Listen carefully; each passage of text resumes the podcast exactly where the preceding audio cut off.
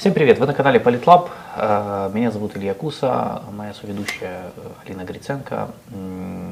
Мы, э, для тех, кто нас не знает, мы канал, который посвящен мировой политике. Мы обсуждаем основные события из мира международных отношений. Мы сами являемся аналитиками в сфере международных отношений, занимаемся этим не первый год. И, собственно, мы вот на канале обозреваем разные там новости, события, которые мы, за которыми мы наблюдаем, и пытаемся разгадать их шифр и простым языком это все объяснить. А сегодня у нас тема достаточно глобальная. Э, я, ну, мы назвали ее ядерный выбор. В целом она будет про ядерное оружие.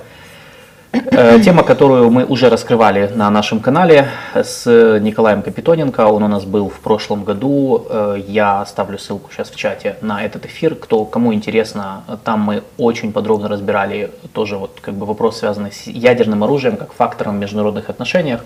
Сегодня мы тоже поговорим об этом в целом, ну, в общих чертах, э, но в привязанности к конкретному событию.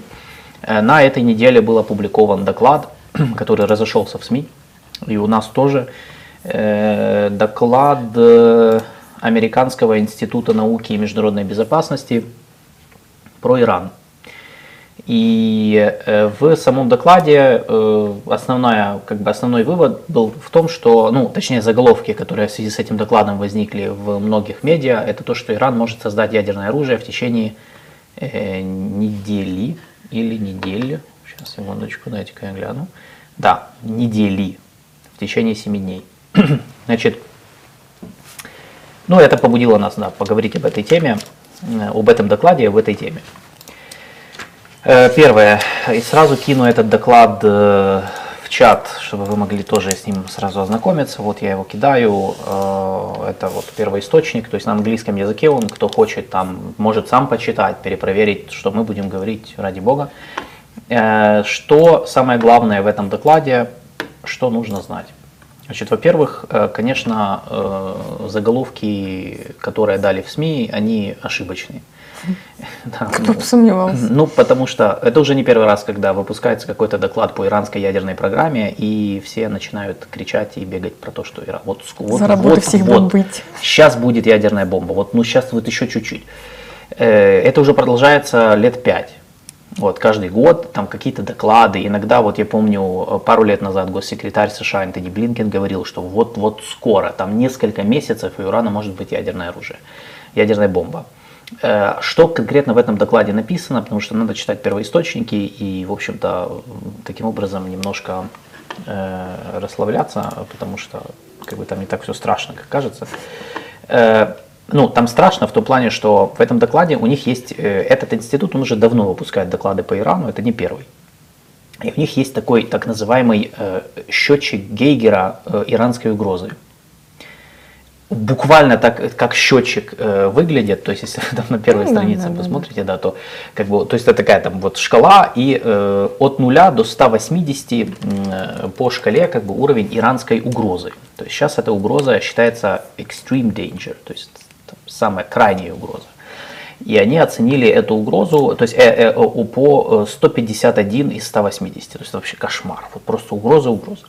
Но нужно понять, вот это 180 это э, типа баллы, которые они начисляют по разным, э, как это сказать, э, ну, индикаторам. Ну, то есть это типа такой рейтинг, да, ты, ты говоришь, что, например, э, там, не знаю, э, региональная активность там иранского КСИР, там это там 20 баллов. Ну, это типа бонусы, ну, почему больше да, очков да, наберешь, да? Да, да, он набирает бонусы, как бы, и поэтому, да, и по этой угрозе как бы шкала, ну, а что ты смеешься? Это вот, вот, кстати, когда, спасибо, э, как раз показал, Дмитрий показал, вот, вот так вот она выглядит, то есть, видишь, вот первая, это первая страница, это буквально реально первая, и мы видим, что вот э, крайняя угроза, вот прям шкала в самом этом, и в принципе, там вот внизу, это же как раз э, э, вот эти маркеры. То есть критерии. Вот какие критерии? Значит, враждебные действия, враждебная риторика, она тоже оценивается, то есть за нее тоже начисляют баллы за риторику. Отсутствие прозрачности, имеется в виду, я так понимаю, по ядерной программе. Mm-hmm. nuclear breakout, то есть это прорыв в области ядерной программы, э, как они его оценивают, тут сложно, ну, тут достаточно сложно. Э, чувствительные ядерные возможности э, и как бы эм, Beyond Breakout, я бы это перевел как действия, связанные, ну, как бы выше, выходящие угу. за рамки как бы, возможностей ядерной программы. И вот они посчитали, Хорошая что все... Игра. Да, они посчитали, что все это 151 балл, что делает ну, как бы угрозу очень серьезной. А максимум 180, да? Ага, 180, окей. да, максимум 180. Были у цели почти. Что? У цели. Да. Э, теперь, ну, конкретно, да, здесь да, там расписывается, в доклад 17 страниц, то есть можете сами почитать, тут расписывается подробно, что имеется в виду. Э, как, э, э, опять же, это субъективный доклад, естественно, эти все критерии, маркеры это как бы создаются, они вот решили так это посчитать, есть много способов, как, как оценивать угрозу, риски. Надо четко сразу сказать, да, что э, главный вывод, который почему-то вывели в заголовок, это вот, что Иран может создать в течение недели ядерную бомбу. Э, здесь ничего, то есть здесь речь не идет о создании ядерной бомбы. Э, то есть в течение недели авторы доклада оценивают возможность, способность Ирана создать материала достаточного для того, чтобы создать один боезаряд в течение времени. То есть сколько будет создать. То есть э, э, тут речь идет о том, что в принципе, если Иран задастся целью, он может э, создать столько там обогащенного урана mm-hmm. за неделю, что его будет достаточно, чтобы потом его использовать, чтобы создать один ядерный боезаряд. Сколько будет создаваться один ядерный боезаряд, это вопрос. То есть, как бы тут непонятно. Э, наверное, вопрос к специалистам. В зависимости от того, сколько у них уже его есть, мы не знаем этих данных. Э, на данный момент, насколько я помню, Иран обогащает уран на уровне 60%. Это не э, пороговый уровень. То есть обогащен, уровень обогащенности урана, который нужен для создания боезаряда, это 90%. То есть как бы угу. сейчас, по крайней мере официально, они его не обогащают выше 60. Это был компромисс, которого они достигли со Штатами э, на переговорах с администрацией Байдена, когда он пришел к власти. Да, они могут повышать, тем более они это уже делали с тех пор, как Трамп вышел, вывел Соединенные Штаты из ядерной сделки, так называемой. Они же как бы повышали этот порог, повышали, повышали, как бы как способ давления на американскую сторону. Вот, поэтому да, в этом докладе э, ничего не говорится о том, что через неделю и у Ирана будет ядерное оружие, ядерная бомба, точнее. То есть это не так. Э, ну вот здесь, да, здесь много оцениваются о том, что Иран, по сути, здесь э, в одном месте они очень много информации свели о том, как Иран разные вещи, которые были прописаны в ядерном соглашении, они их как бы нарушили, ну, то есть отошли от них.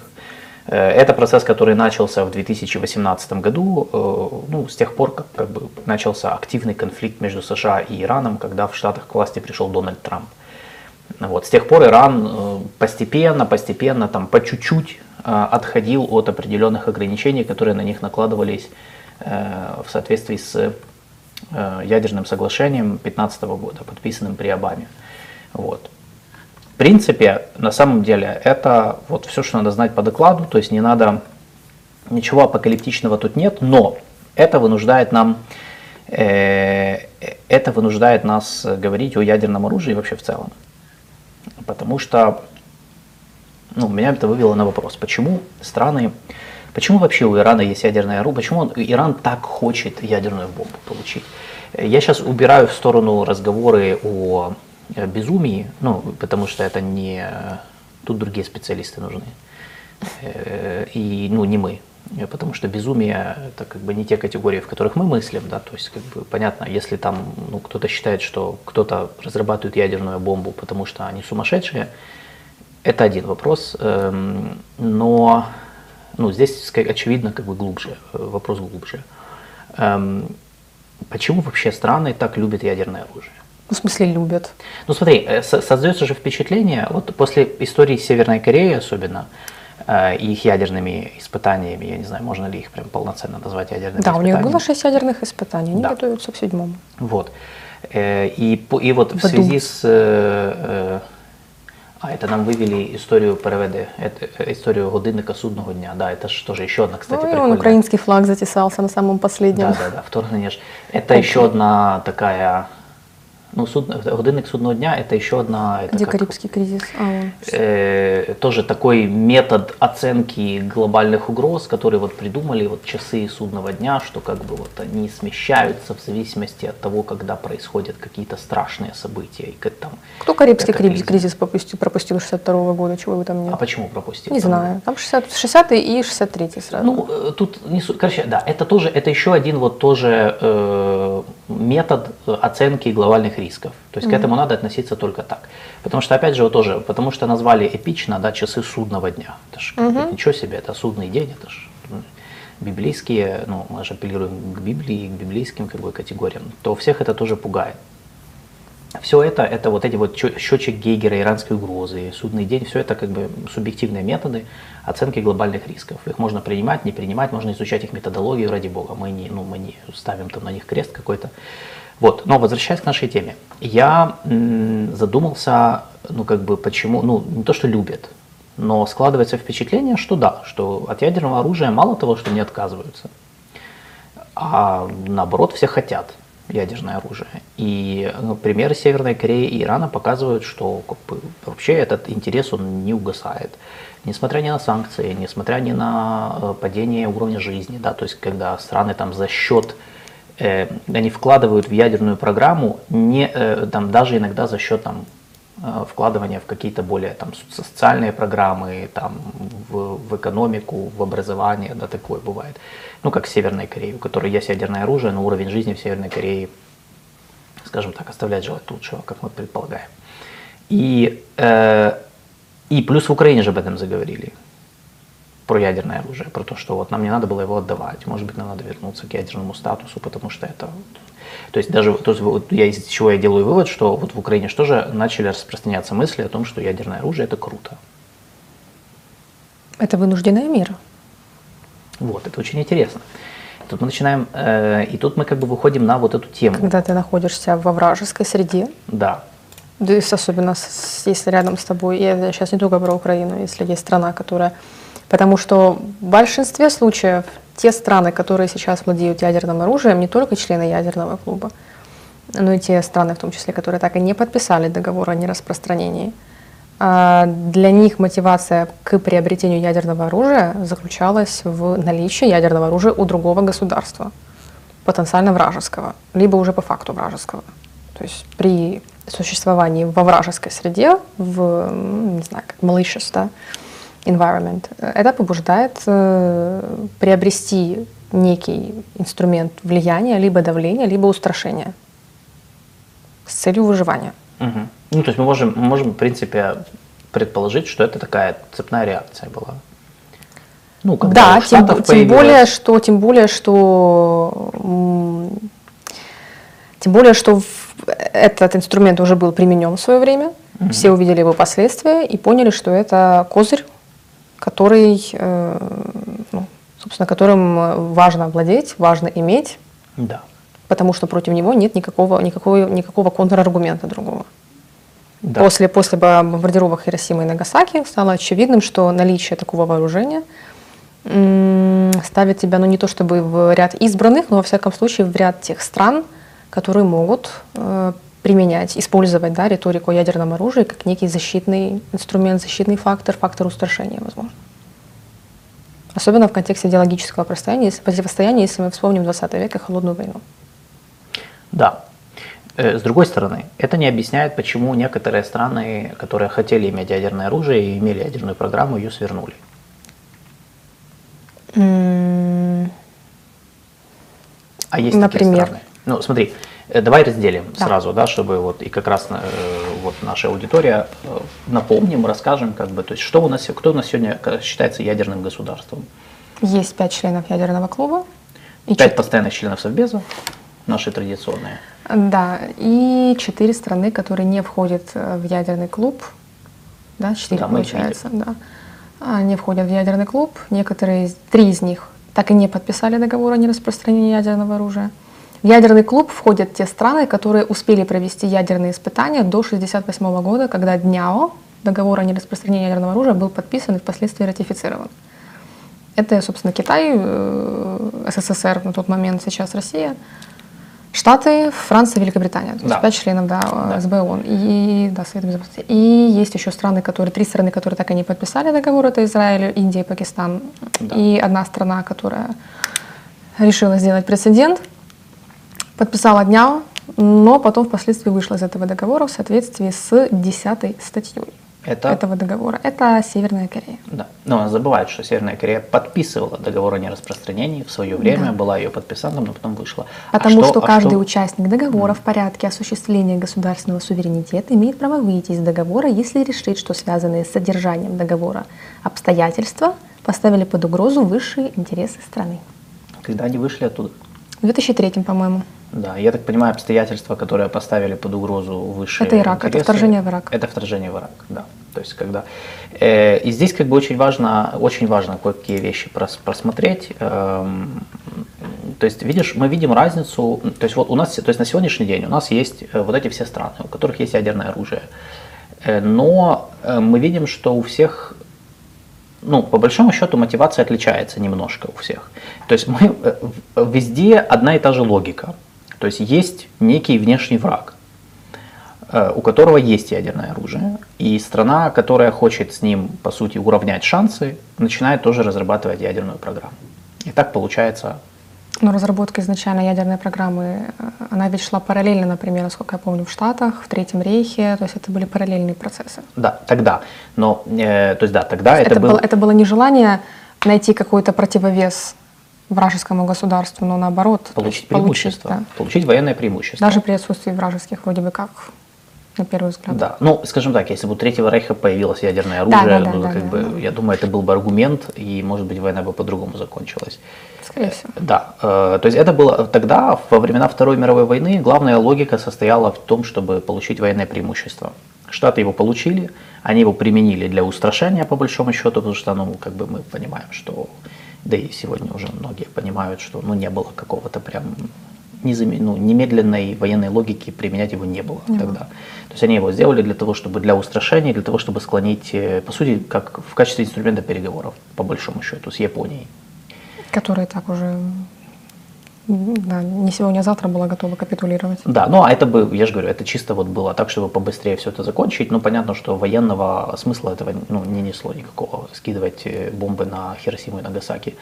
Потом, после этого, э, Советский Союз получил ядерную бомбу, потому что, и здесь уже включается другая логика, нет, для того, чтобы получить преимущество, чтобы уравнять шансы, потому что холодная война началась, было логично, что надо сбалансировать позиции сил и сторон, и они их сбалансировали. Э, Точно так же произошло с Францией и Британией, которые были в западном блоке, э, и точно так же произошло с Китаем, который в свое время был в советском лагере, но потом они, их пути разошлись. Ну, было уже поздно. Процесс Было разработки ядерной программы уже было не остановить. Да, э, вот. Дальше, но дальше начинаются, то есть, и, опять же, и дальше, в, в дальнейшем, и после 68 года логика же была такой же. То есть, в принципе, все, все шло по одной истории. Была страна, там, э, условно, начнем с кого? Э, Ну, начнем с, э, с Индии и Пакистана. У Индии появилось ядерное оружие В первое, по-моему. ответ а вообще они начали разработку ядерной программы сразу после получения независимости в 1947 году. Мгм. То есть, опять-таки, не было какой-то такой, в принципе, необходимости, но у Неру была мотивация. Это Неру, который придумал движение неприсоединения, на секундочку. Так, а в чем мотивация состояла? А, получение преимущества. Над кем? Ну, Вообще, да, в принципе, войн. вообще, в принципе, да, то есть при, при приобретении независимости. Потом у них была мотивация против Китая, когда уже пошла более серьезная разработка ядерного оружия. У них была мотивация против Китая после пограничной войны 62 года, когда Китай немножко забрал так чуть-чуть себе территории, э, за которую они до сих пор не могут китайцам простить. И у них была мотивация против Китая. Хотя Китай провел испытания в 64 году. Но тем не менее, как бы, ну, ядерная программа уже шла полным ходом. Поэтому у Индии, у Индии была мотива- мотивация против Китая, а у Пакистана, соответственно, против Индии уже после того, как они в 70, по-моему, каком, в 71-м, 4 улыбающийся Будда, у них было испытание Мгм. с Индирой Ганди, э, при Индире Ганди они провели. Пакистана тоже, аларм, аларм, полундра, надо что-то делать с этим. Да, поэтому такая пошла, да, действительно цепная реакция. Потом Пакистан в ответ на Индию, потому что Да, да, да, да, да, да. главный враг у него есть ядерное оружие, у них нету. Э, Потом была попытка Ливии еще в 80-х годах, была попытка Ливии, и тоже Ливия действовала в ответ на предположительное наличие ядерного оружия у Израиля. Как бы Ливия с Израилем были в замесе, ну, как бы, как понятно, они считали себя врагами, плюс Ливия метила на региональное лидерство, поэтому, конечно, ядерное оружие был маркером. То есть к тому моменту уже сложилось четкое восприятие ядерного оружия как, первое, способа Э, ну, маркера стату, статусности. Типа у меня есть ядерное оружие, это уже повышает меня как бы, в статусе в иерархии государств. Второе, как способа давления на врагов, как способа уравновешивания, по сути, баланса сил, и как способа ну, качать свои права, по большому счету. Э, потому что все смотрели на примеры тех стран, у которых было ядерное оружие, и как бы для них это было само собой разумеющееся, ну как, вот мы видим, пять, э, пять стран э, постоянных членов Совбеза, да, там они, они в центре архитектуры безопасности, они там достаточно влиятельные, понятное дело, что ну, как бы для многих стран это был, это был показатель. Потом была попытка, была ядерная программа у Южной Кореи. Когда? Да, да, да, у Южной Кореи была в 60-е, 70-е годы, причем эта программа была секретная, и о том, что она вообще проводилась, причем с регулярными нарушениями инспекции МАГАТЭ, э, которых э, зачастую не допускали да, к инспекции uh-huh. тех или иных объектов, они об этом объявили аж в 2004 году. Вот, но э, у них, получается, мотивация состояла в том, что, во-первых, э, был, э, уже существовала КНДР на тот момент, э, а, у, которого, у которой на тот момент не было ядерного оружия, но она находилась под протекцией Союза. При этом шла Вьетнамская война. А, плюс еще и, конечно же, бомбардировки Хиросимы и Нагасаки уже тоже ну, произвели, дали определенный эффект. И в 70-х годах пошла активная дискуссия, это было с подачи Никсона, о том, что пора вообще американцам немножко как-то ретироваться из региона, и они собирались вывести контингент с Южной Кореи.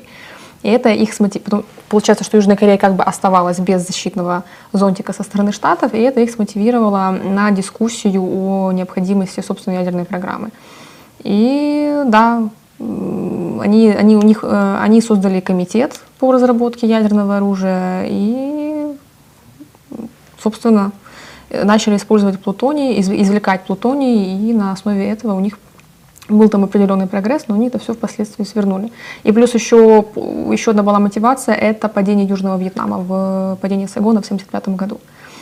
Потому что Северный Вьетнам, получается, да, коммунистический Вьетнам выиграл гражданскую войну, Вьетнам стал коммунистическим, для Южной Кореи это тоже как бы было не очень, а, очень показательным, вернее, моментом э, в контексте противостояния коммунизму. Поэтому, да, для них для них э, военная, военная ядерная программа была, собственно, выходом из ситуации. Да. Но э, Штаты надавили. Они, они договаривались с Францией о поставках установок по извлечению плутония. С Францией они договаривались. И Соединенные Штаты надавили и в конечном итоге заставили их подписать дня, ратифицировать дня. Да. И э, похожая история была с Южной Африкой. Кстати, Южноафриканская республика тоже с 60-х по начало 90-х развивали ядерную программу. И, кстати, это считается Южная Африка, тоже в 89 году они закончили, они завершили ядерную программу и добровольно сдали все, что у них там было.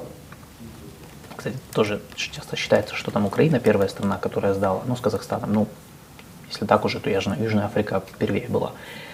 Э, именно сдали, то есть уже что-то, что они уже даже там дошли до, очень, очень до, до очень, э, ну они очень серьезный прорыв сделали в Южной Африке и как бы тоже была очень, очень интересная вообще была история про это. Э, по-моему, у них было в Южной Африке было где-то 6 боезарядов, если я не помню. По-моему, да, то есть они успели создать что-то конкретно. Вот. Э, Причем э, в Южной Африке очень много, то есть они как раз использовали в том числе и западные технологии, как, кстати, и в Ливии. Э, ядерная программа в Ливии, которую Каддафи запустил в 80-х, опять же в ответ на как бы, предположительное наличие ядерного оружия у Израиля, то он же как, то есть они использовали в качестве материалов они использовали ну, черный рынок, ну вернее там разные как бы западные структуры в основном, кстати, человек, который для Ливии создал первую центрифугу для обогащения урана. Э, швейцарец, швейцарский ученый-ядерщик, который работал до 92 года, с ними работал э, над этим проектом, завершил его. И плюс ливийцы очень много, Каддафи ездил в Пакистан сначала, сначала он говорил с пакистанцами, Э, когда в Пакистане правил Зульфикар Али Бхутто, он с ним договорился о том, что они будут совместно как бы, сотрудничать в области ядерных э, вооружений, ядерную программу развивать, но потом, после того, как в Пакистане произошел переворот и к власти пришел э, военный Зия Хак, который не очень любил Каддафи, как бы эти договоренности выкинули в мусорку, и Каддафи просто развернулся на 180 градусов и поехал в Индию. И договорился с Индирой Ганди. И они договорились, и индийцы помогали ливийцам развивать свою ядерную программу.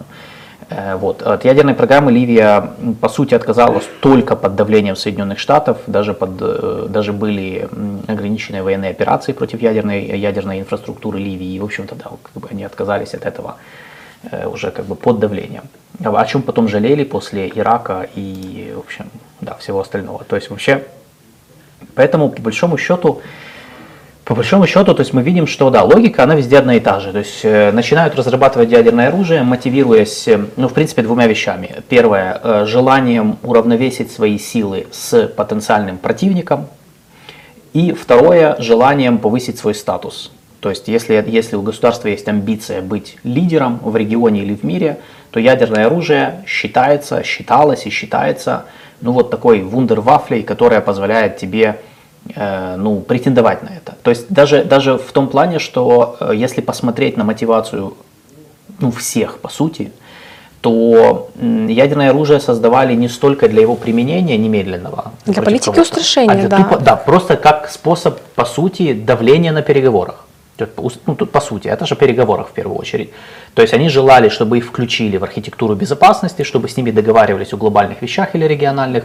И ядерное оружие использовалось как, ну, во-первых, как сдерживание. То есть угу. это, кстати, то, что вот если брать Иран, здесь очень центральная тема это сдерживание потенциальных врагов. Израиль не ну, вообще Израиль, Соединенные Штаты, КНДР. Э, да, КНДР, та же история, особенно сейчас. Да. То есть это, это... И давление на переговорах, это вот как раз про, да. это про КНДР сейчас. Да, то есть ядерное оружие, оно в основном используется вот в целях, ну и мы же на примере России видим, то есть в основном в целях э, устрашения, попытки, э, попытки давить на переговорах.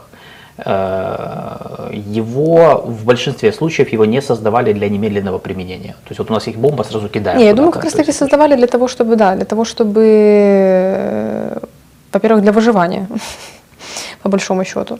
То есть для, ну, для, для устрашения, как инструмент устрашения, как инструмент э, предотвращения потенциальной внешней интервенции. То есть Израиль, например, который во вражеской среде существует, по большому счету, да, это был способ э, не допустить, да, то есть даже, даже мысли о том, что возможно вторгнуться в страну, свергнуть mm-hmm. режим и так далее. А с КНДР та же ситуация, в принципе. Да.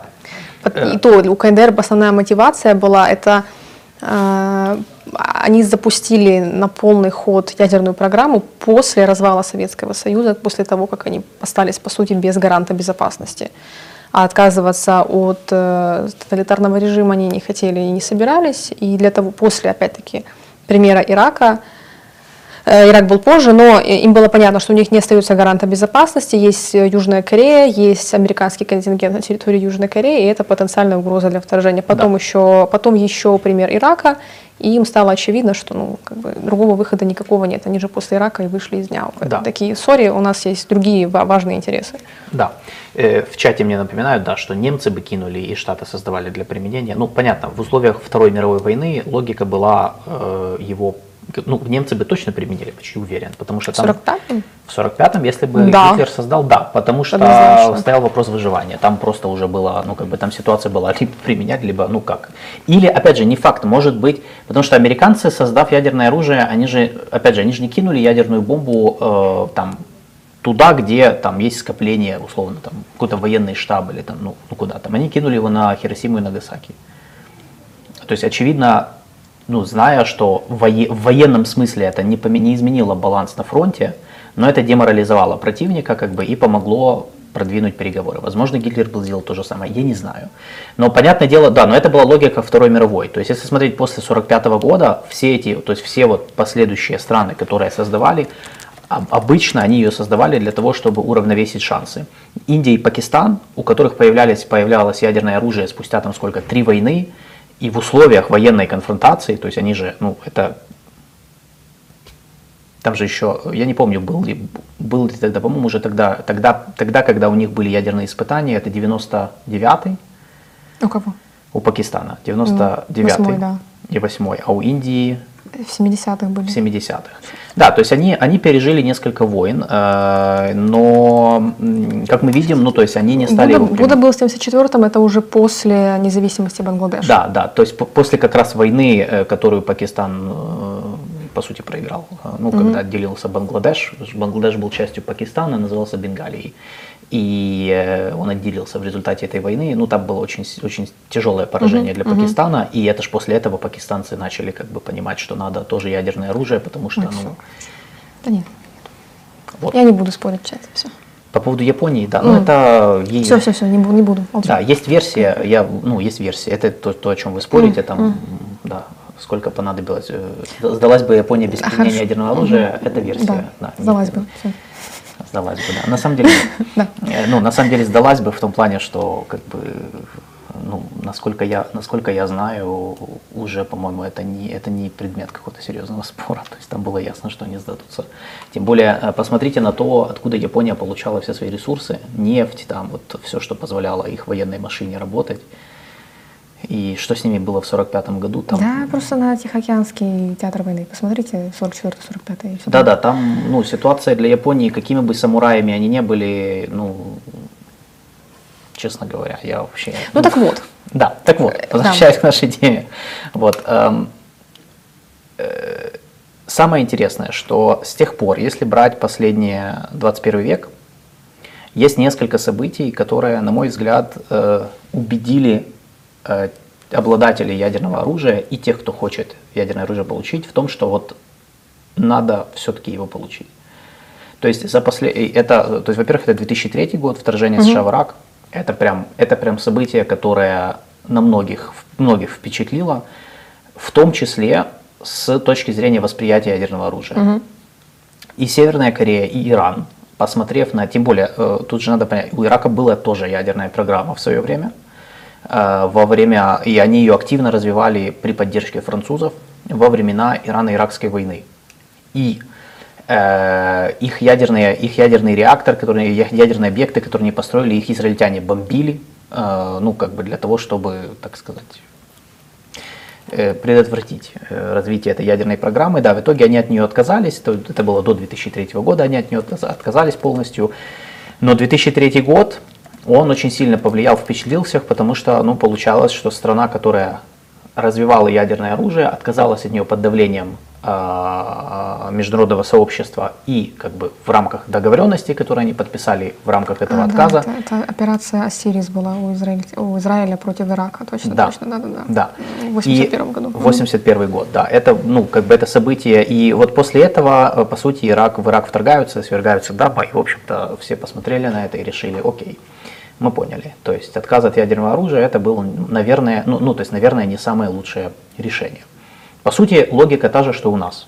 То есть мы подписали Будапештский меморандум, Россия в 2014 году э, вторглась и захватила Крым и часть Донбасса, и мы такие, ага, понятно, Будапештский меморандум это не работает, надо было не отдавать, ну тут логика же такая, не, не отдавать ядерное оружие, то же самое там.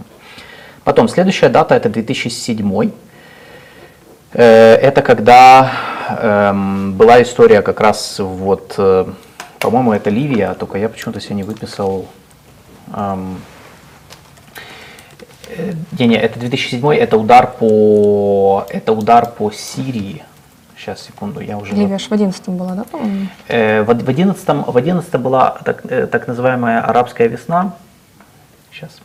Да, в 2007 году э, Израиль нанес удар по сирийскому ядерному реактору, э, предположительно, который там строился э, на Востоке, потому что они подозревали, что это могло быть частью развития ядерной программы Сирии.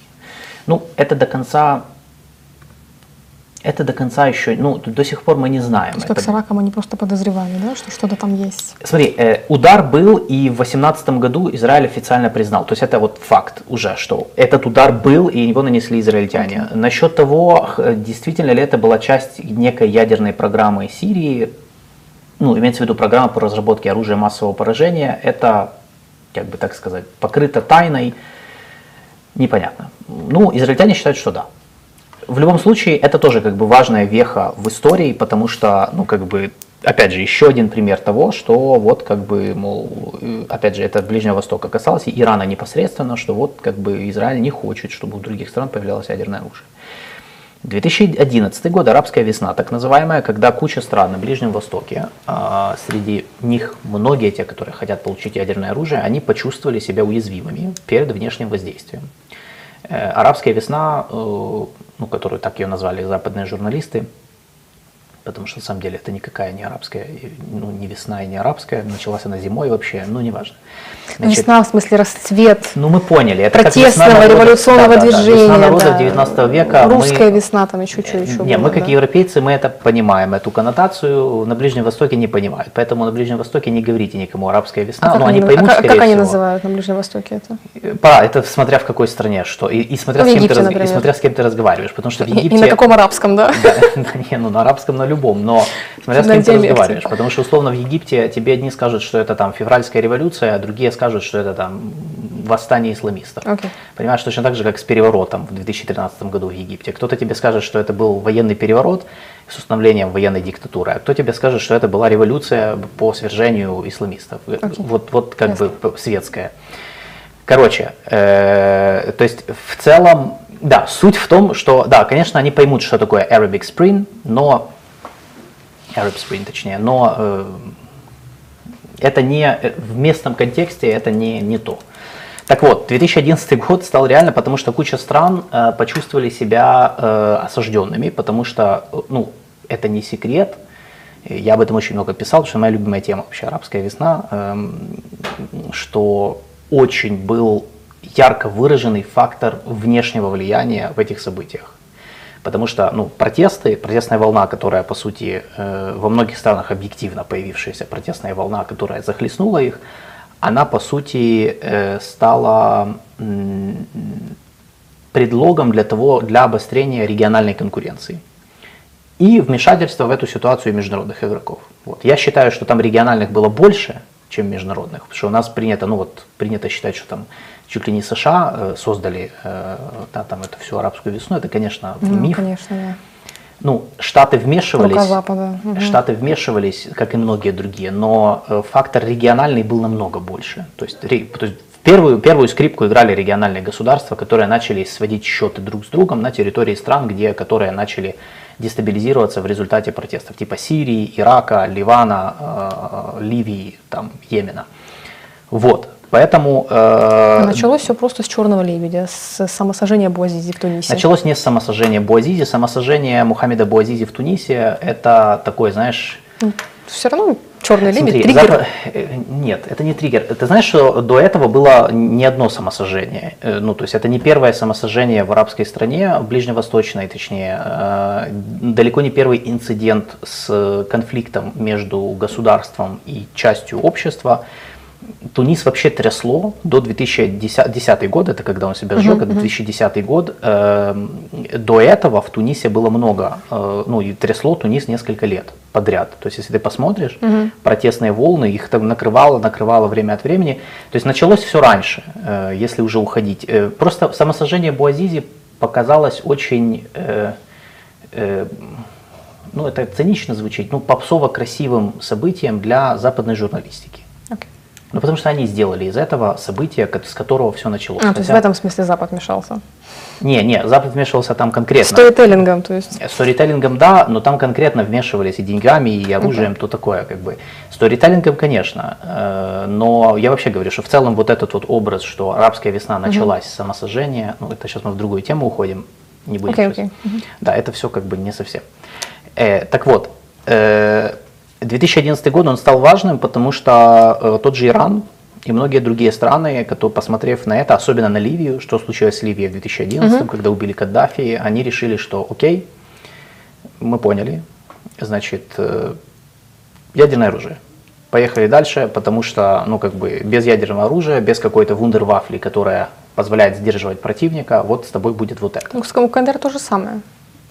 Ты имеешь в виду в 2011 году, а на, на них тоже это повлияло? Конечно, то же самое, Этого я, абсолютно. кстати, не знал. Я думал, Азия как-то. она, Не, Восточная не, на, на. КНДР, кейсы Ирака и Ливии, они постоянно ж, э, точно то же самое, что и россияне, же любят использовать вот эти вот А они прям публично заявляли, да? Да, да, э, Центральное телеграфное агентство Кореи, ЦИТАК, э, ну не ЦЕТАК, а, ну, короче, поняли, ЦИТАК, да, они регулярно, вот, отдел пропаганды, который возглавляет Ким Е Джон, ну как там, она там очень много, много слов ее, в ее должности, а, постоянно используются тоже в риторике вот эти кейсы Ирака и Ливии, точно так же, как и в российской пропаганде, что вот посмотрите, что поганый Запад сделал, вот они с нами сделают, если вдруг мы откажемся там, от ядерного оружия или от каких-то других а, других плюшек, тем более, что, ну, пардон, там контингент, несколько десятков тысяч человек американский на территории Южной Кореи.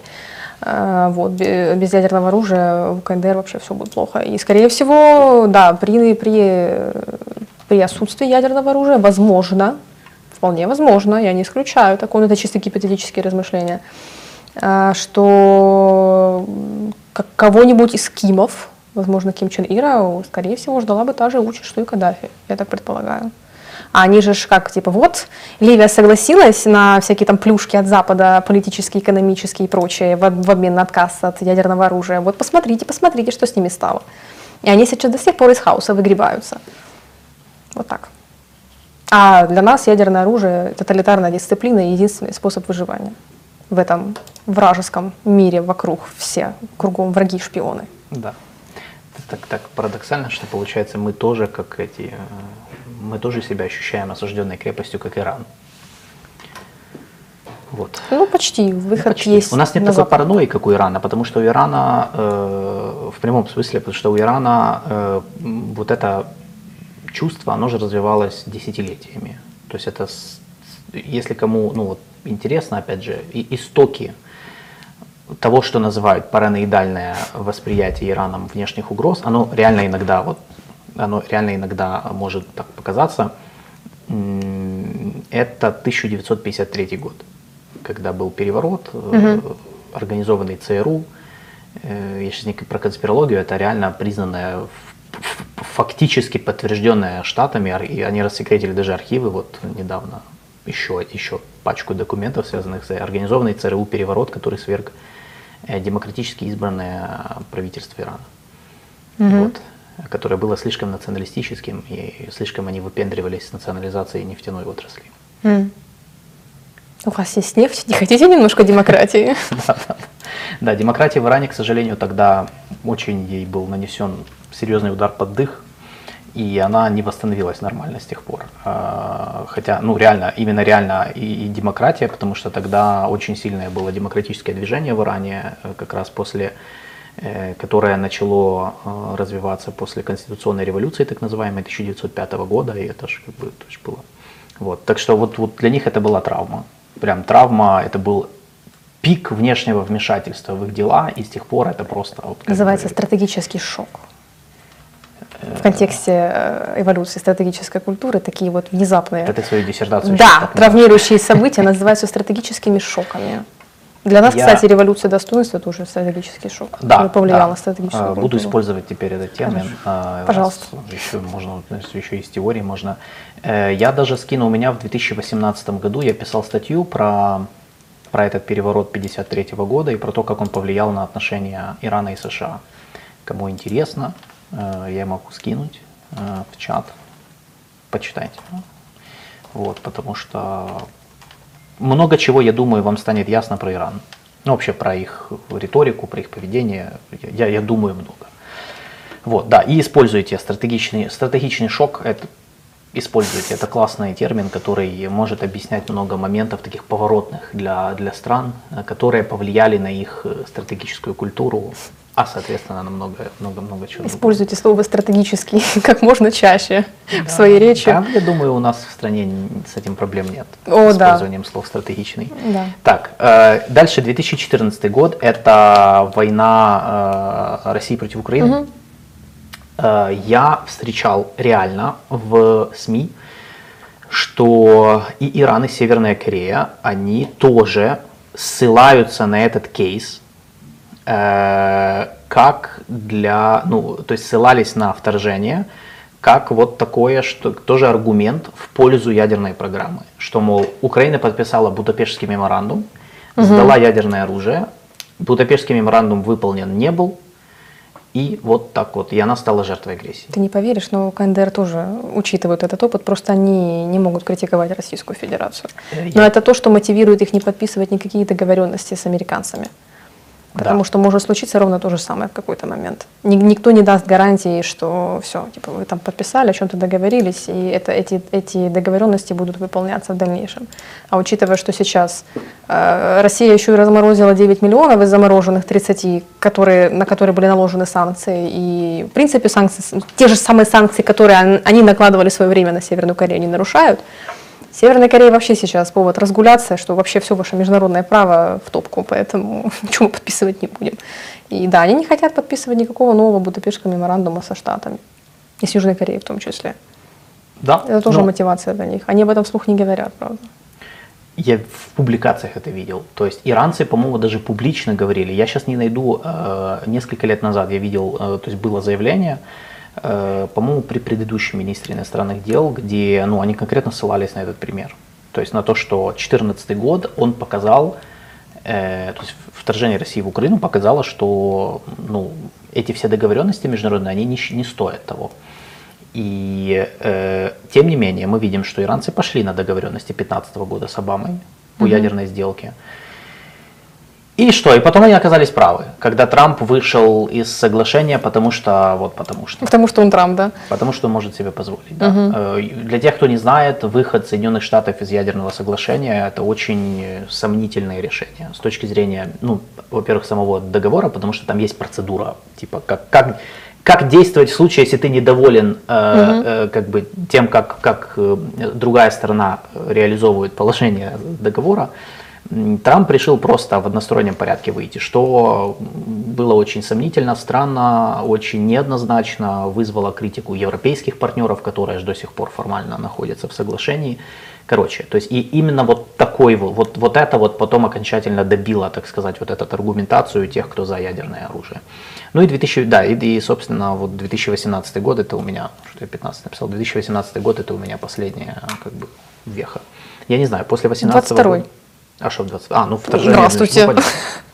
Ну это уже, это продолжение, потому что, э, ну это же все как бы Не, ну часть одной 22-й, понесся ядерный шантаж. Это что же дестабилизирует и без того хлипкий, на соплях держащийся режим нераспространения? Да, Это смотивировало, побудило КНДР к э, ну, там, снятию моратория и все прочее, прочее, прочее. К новому ядерному испытанию они готовятся. Это повлекло за собой дискуссии в Южной Корее и Японии. То, что, а может быть, там тоже надо к Да. пересмотру вообще ядерной политики. У Японии же тоже там есть свои принципы и так далее. Да, то есть мы можем сказать, э, в принципе, что война России в Украине э, нанесла серьезный удар по э, международной системе контроля за вооружениями и нераспространения. И вообще наш он какой-то очень странный, потому что во многом это пережитки холодной войны, потому что все, большинство договоров о, о, там, сдерживании развития ядерного вооружения и так далее, это все канва договоров, относящихся к двум игрокам, к России и к Соединенным Штатам. Да. А многие ядерные страны вообще не вписаны в эту канву. Поэтому, кстати, в этом плане, вот и тут я выступлю немножко похвалю Трампа, как это ни странно. Э, Он был прав, когда он задвигал, помнишь идею, что нам надо включать в эти договоренности э, не только Россию, но и Китай. Да. Но он был прав. Да, он Логи- прав. Ну, это логично, потому что у тебя есть куча стран, которые имеют ядерное оружие по факту. Может, ты это можешь признавать, можешь не признавать, можно это осуждать. Э, Но, с которыми, но, но для глобальной безопасности их тоже надо вовлекать в подобную архитектуру. И, в принципе, то есть его предложения, они были, наверное, правильные. То есть Да. передоговориться с Россией, плюс включить туда как бы китайцев и, может быть, еще другие страны, если они захотят, Северная Корея.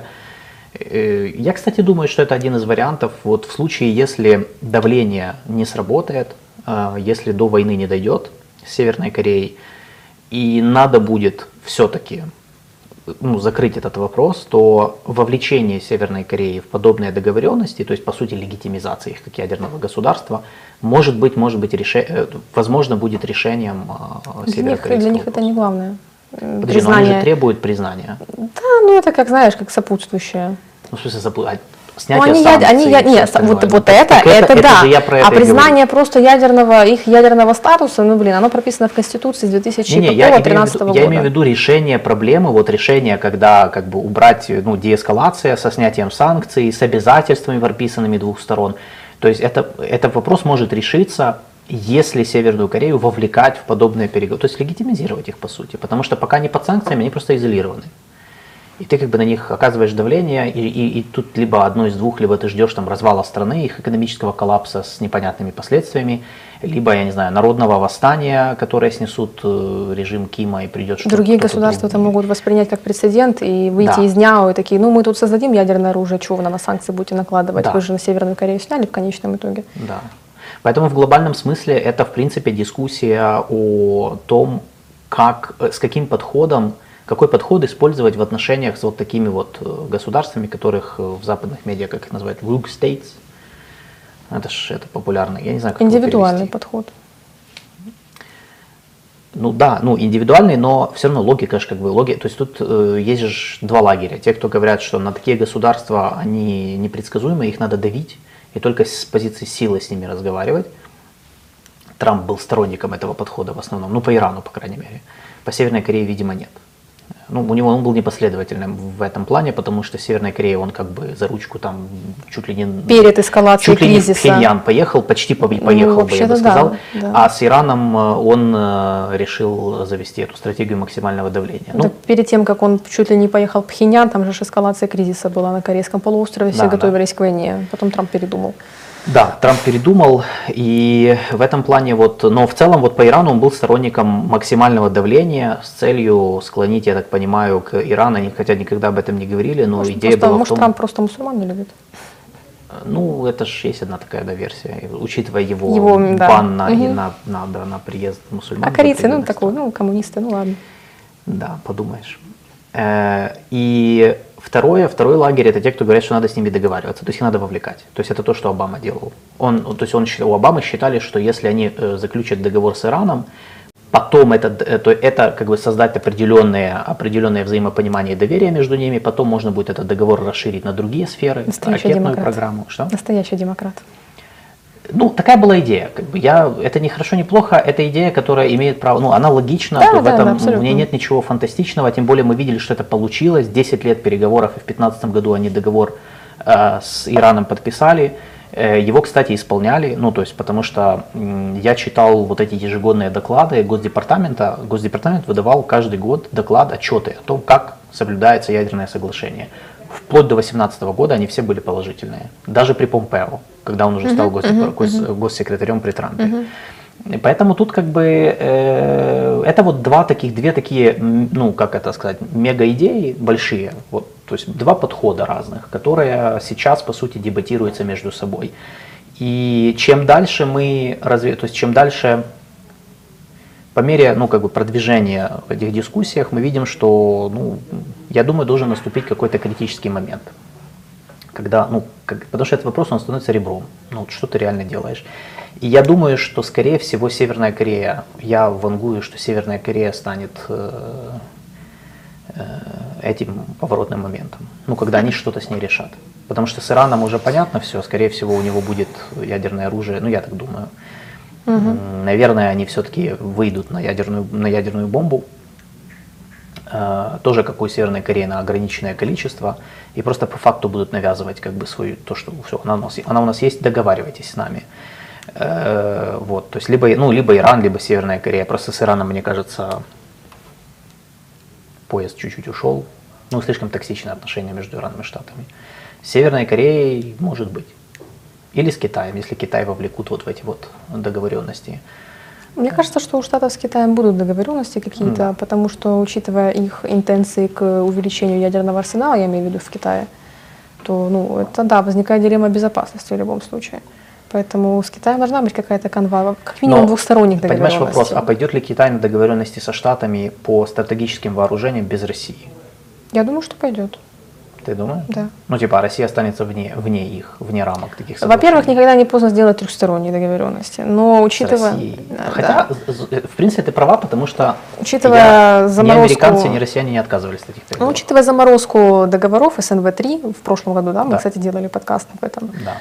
я думаю, просто возникает необходимость, да, действительно, обновления этой системы. А, Ну, заключить, э, России это будет комплимент в любом случае, что как бы ее вовлекают в более что-то глобальную архитектуру и признают за ней хоть какой-то статус. А между Китаем и Штатами, я думаю, это уже очевидная необходимость заключения такого рода договоров. Э, Да, Китаю необходимо в идеале достичь какого-то паритета, ну, это будет очень сложно, и до этого очень далеко, учитывая, что у них э, меньше тысячи бо- бо- боеголовок, насколько я помню, а у Штатов больше двух тысяч, если я не ошибаюсь Ну да. то да, какого-то паритета им нужно было бы достичь, а это будет помогать штатам не то чтобы контролировать процесс, но во всяком случае держать это в фокусе внимания и понимать, что Китай не пойдет дальше какого-то предела, скажем так. Я думаю, Китай возьмет, может, он еще возьмет паузу, они не спешат, я думаю, потому что они хотят э, увеличить свой арсенал. Ну, у них мало ядерных боевых. Ну, у них по меньше тысячи, да. Да, у них по сравнению со Штатами и Россией вообще как бы они даже близко не стоят. Да. Я думаю, они хотят увеличить его, чтобы был хоть какой-то паритет. Ну, на паритет они вряд ли выйдут, я не думаю. что Да, да, быстро. да. Ну, в- мы же говорим о стратегической перспективе. Это Ну же не да. так, что договор на год. Ну да, да, потом поэтому можно- можно на стратегическую перспективу в любом случае. Э, Вопрос будет э, как бы стоять о том, как вовлекать вот эти страны, которые... эм, Потому что, понимаешь, с Китаем проще, потому что он стал э, ядерным... Сам по себе. Как бы он стал ядерным государством, и это признано. То есть в международной архитектуре Китай ядерное государство, никому, никто санкции за это не вводит против него. Потому что не успели до принятия дня, да, до подписания Да, дня. теперь э, как бы главная проблема с государствами, которые получили ядерное оружие в результате его, так сказать, расползания. Ну, Индия, Пакистан, э, Израиль, э, хоть и с Израилем там непонятно, да, по какой схеме они его получили. Ну, очевидно, полулегальный, потому что Штаты в этом участвовали, м, скорее всего, и в курсе всего, как бы, если не сами это все делали. То есть Израиль же не сам, не сам создавал, ему его передали, скорее всего. Э, Хотя, кто знает. Э, То есть вот Иран, Северная Корея и Пакистан и Индия, это вот четыре страны главные, по сути. Э, Вот что с ними делать? Потому что тут и тут накладываются политические факторы, потому что ну, с ними сложнее договариваться. Потому что, чтобы с ними договариваться, надо их признать. Чтобы их признать, надо с ними Договариваться о разговаривать. чем? Вот э, о том же, о чем с Китаем. О контроле над вооружениями. Да, то есть э, просто я же говорю, почему с Китаем проще? Потому что ну, Китай все, да, он успел, и как бы нет, то есть нету проблемы самого факта наличия у Китая ядерного оружия. Она как бы есть, признается и так далее. А с Северной Кореей и Ираном проблема в том, что они как бы нарушили э, международные договоренности. И если с ними разговаривать на равных, то получается, что политически это не очень приятное решение для многих лидеров, потому что надо признать, что они нарушили, и мы как бы закрываем на это глаза. То Не, ну в этом это тот дилемма. факт, что... Не, почему? В Северной Корее, например, э, э, никто не закрывал глаза, ввели санкции. Ну, то есть все, в ответ на Так нарушение ввели Да, санкции. да. Проблема сейчас с тем, чтобы договариваться, например, в случае КНДР, это в, тем, с тем, в том состоит то, что нужно вовлекать дополнительные страны, региональные, для которых КНДР является угрозой. Подожди, то есть ты не видишь проблемы в том, что Штаты не готовы, например, снимать санкции с КНДР?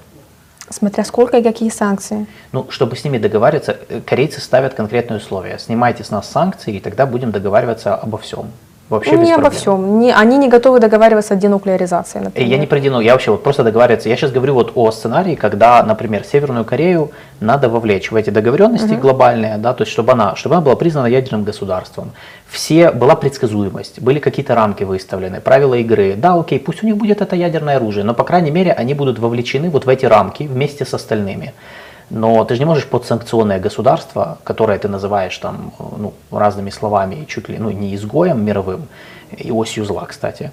Ты же не можешь его вот так вот просто с покерфейсом вовлекать, как будто ничего не происходит. То есть я вижу здесь политическую проблему, связанную с тем, что это может быть, э, ну, это непопулярное решение любого там американского, например, президента, ну, кроме Трампа, видимо. А, ну, Учитывая, что Северная Корея в развитии своего ядерного потенциала совершила существенный прогресс и во многом даже куда дальше зашла, чем другие ядерные страны, и имеет в наличии вооружение, готов- которое в состоянии поразить любую точку на территории континентальных штатов, в том числе и Белый дом, как бы без, непосредственно, то тут уже вопрос возникает как бы экзис- экзистенциальный.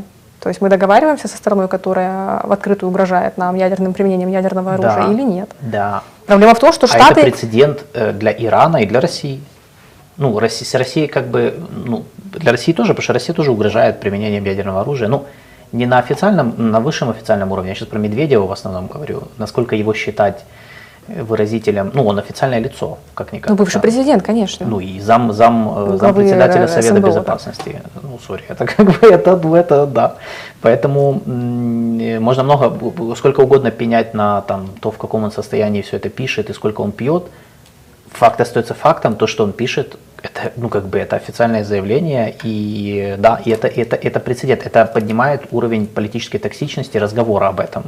Потому что ты как бы, то есть если Северную Корею условно принимают, получается, можно, то есть получается, что обесцен... ну, с одной стороны, обесцениваются ядерные, у- не, не обесцен, наоборот, э, ценность ядерных угроз, она повышается, потому что все такие, о, то есть можно поугрожать ядерной дубинкой, и с тобой все равно будет Ну, так такое». поэтому э, американцы ни на что другое не соглашаются. У них есть так называемая CVID э, формула. Complete, irreversible, verifiable denuclearization. Типа полная, невозвратная и проверяемая, то есть подконтрольная денуклеаризация. И они на что другое пока не соглашаются. А Северная Корея не хочет денуклеаризироваться, поэтому вопрос в тупике. Поэтому это, ну, это гипотетические рассуждения, что, когда, о чем договариваться с Да. Северной Кореей, когда это будет. Потому что сейчас вопрос в тупике. Я говорю о том, что нужно садиться и договариваться, ну, хоть о чем-то. В том плане, что хотя бы обсудить, у кого какие красные линии.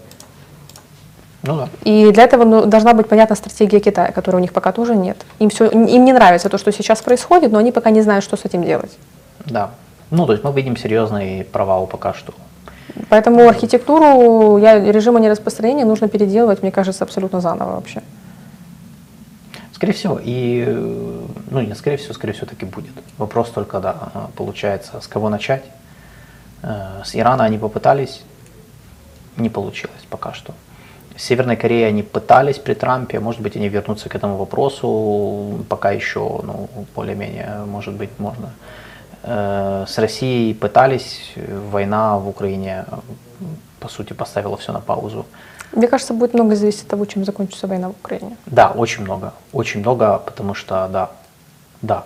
Потому что, во-первых, будет И понятно... какие процессы пройдут Да, будет понятно, будет понятен баланс сил с точки зрения глобальной архитектуры безопасности, региональной. Э, И, опять же, э, то, что штат, тот факт, что Штаты не закрывают двери для переговоров с Россией о контроле над вооружениями, а они не закрывают, они постоянно об этом говорят, Елена, надо. Э, что а Украине надо Да. ядерное оружие. Не, не, не обсуждаем сейчас, насколько это реально, когда и вообще при каких обстоятельствах. Я Надо. знаю. Ну, в зависимости, какую цель мы ставим для этого, да. Для прикола не надо. Нет, в смысле для прикола. Для нас э, Россия никуда не денется. При каких бы условиях война не закончилась Да, бы, да, война- да. Россия никуда не денется. Это такая же, мы будем существовать, как Южная и Северная Корея, Ну. э, где Россия для нас будет экзистенциальной угрозой, г- и причем, э, в отличие от, я бы даже сказала, от КНДР, малопредсказуемой. Шаги Ким Чен Ына имеют свою логику и свою мотивацию. Да, российское руководство тоже имеет логику. Ну, Ну, свою. Просто мы ее можем не признавать, не Возможно. принимать, но действия, например, Российской Федерации для меня менее предсказуемы, чем действия КНДР на самом деле. Ну, э, смотри, ядерное оружие в Украине, да, это э, тяжелая тема. Э, Я не считаю, что это актуальный вопрос на ближайшую перспективу. Во-первых, у нас нет ресурсов. Во-вторых, у нас У нас есть международные обязательства. У нас есть международные обязательства. Ну, давайте, да, не... не не- Опять-таки, место Украины в новой архитектуре нераспростра- режима нераспространения Э, или распространения. Да, потому что, да, я, я, я считаю фантазией полной э, разговоры о ядерном оружии в Украине в ближайшее время, это просто как бы ни о чем. Э, В долгую перспективу не знаю. Ну, как бы, не знаю. То есть это вопрос, опять же, это вопрос того, какая будет архитектура и какую роль там будет играть Украина и Россия. Вот, посмотрим. То есть это тоже... Га- Гарантии безопасности. Потому что, смотри, наша интеграция в западные институции, в западные структуры, она еще больше налагает обязательств.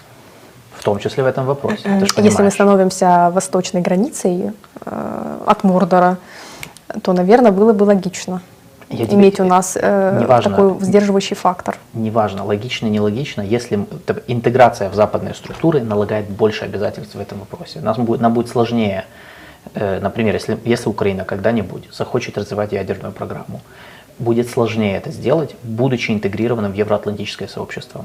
В том числе, по, по крайней мере, пока в Штатах не поминают вот этот принцип, который ты упомянула. Просто Штаты сейчас, они же одни из, э, ну, ну, они же одни из главных сторонников нераспространения. То есть они как раз, то есть они главных противников распространения. Они очень, очень, кстати, ревностно относятся к этому вопросу, и они очень против того, чтобы ядерное оружие появлялось у все большего количества государств. То есть они за управляемость этого процесса.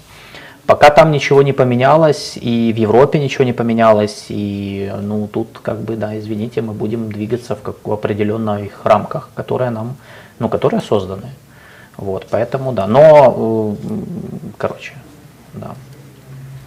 Сейчас побаню парочку человек неадекватных, которые решили, что... Где? А, это у нас в чате, это ж, а, да? это ж уже я традиционно. Бы... Странно, я вроде бы смотрю. Вот. Так вот. Эм... Так что да, я думаю, по Украине и ядерному оружию, да, это отдельная тема, но, честно говоря, как бы я, я не серьезно к этому отношусь в краткой и среднесрочной перспективе. В долгосрочной зависит, зависит от того, какую роль и какую нишу мы займем в архитектуре безопасности, что с Россией будет mm-hmm. в этой архитектуре безопасности, а будет ли она экзистенциальной угрозой для нас в долгосрочной перспективе или нет. Вопрос, как, короче. Вот, поэтому. Сейчас э, это супер сложно, и это не воспримется никем. Вот. Так что такое. Будем на этом заканчивать. В принципе, э, ну, мы нормально покрыли тему. Я считаю, что вот как раз проговорили это все. Э, потому что тема, тема важная, она время от времени будет подниматься, она уже не раз поднимается в контексте нашей войны, и, да и не только.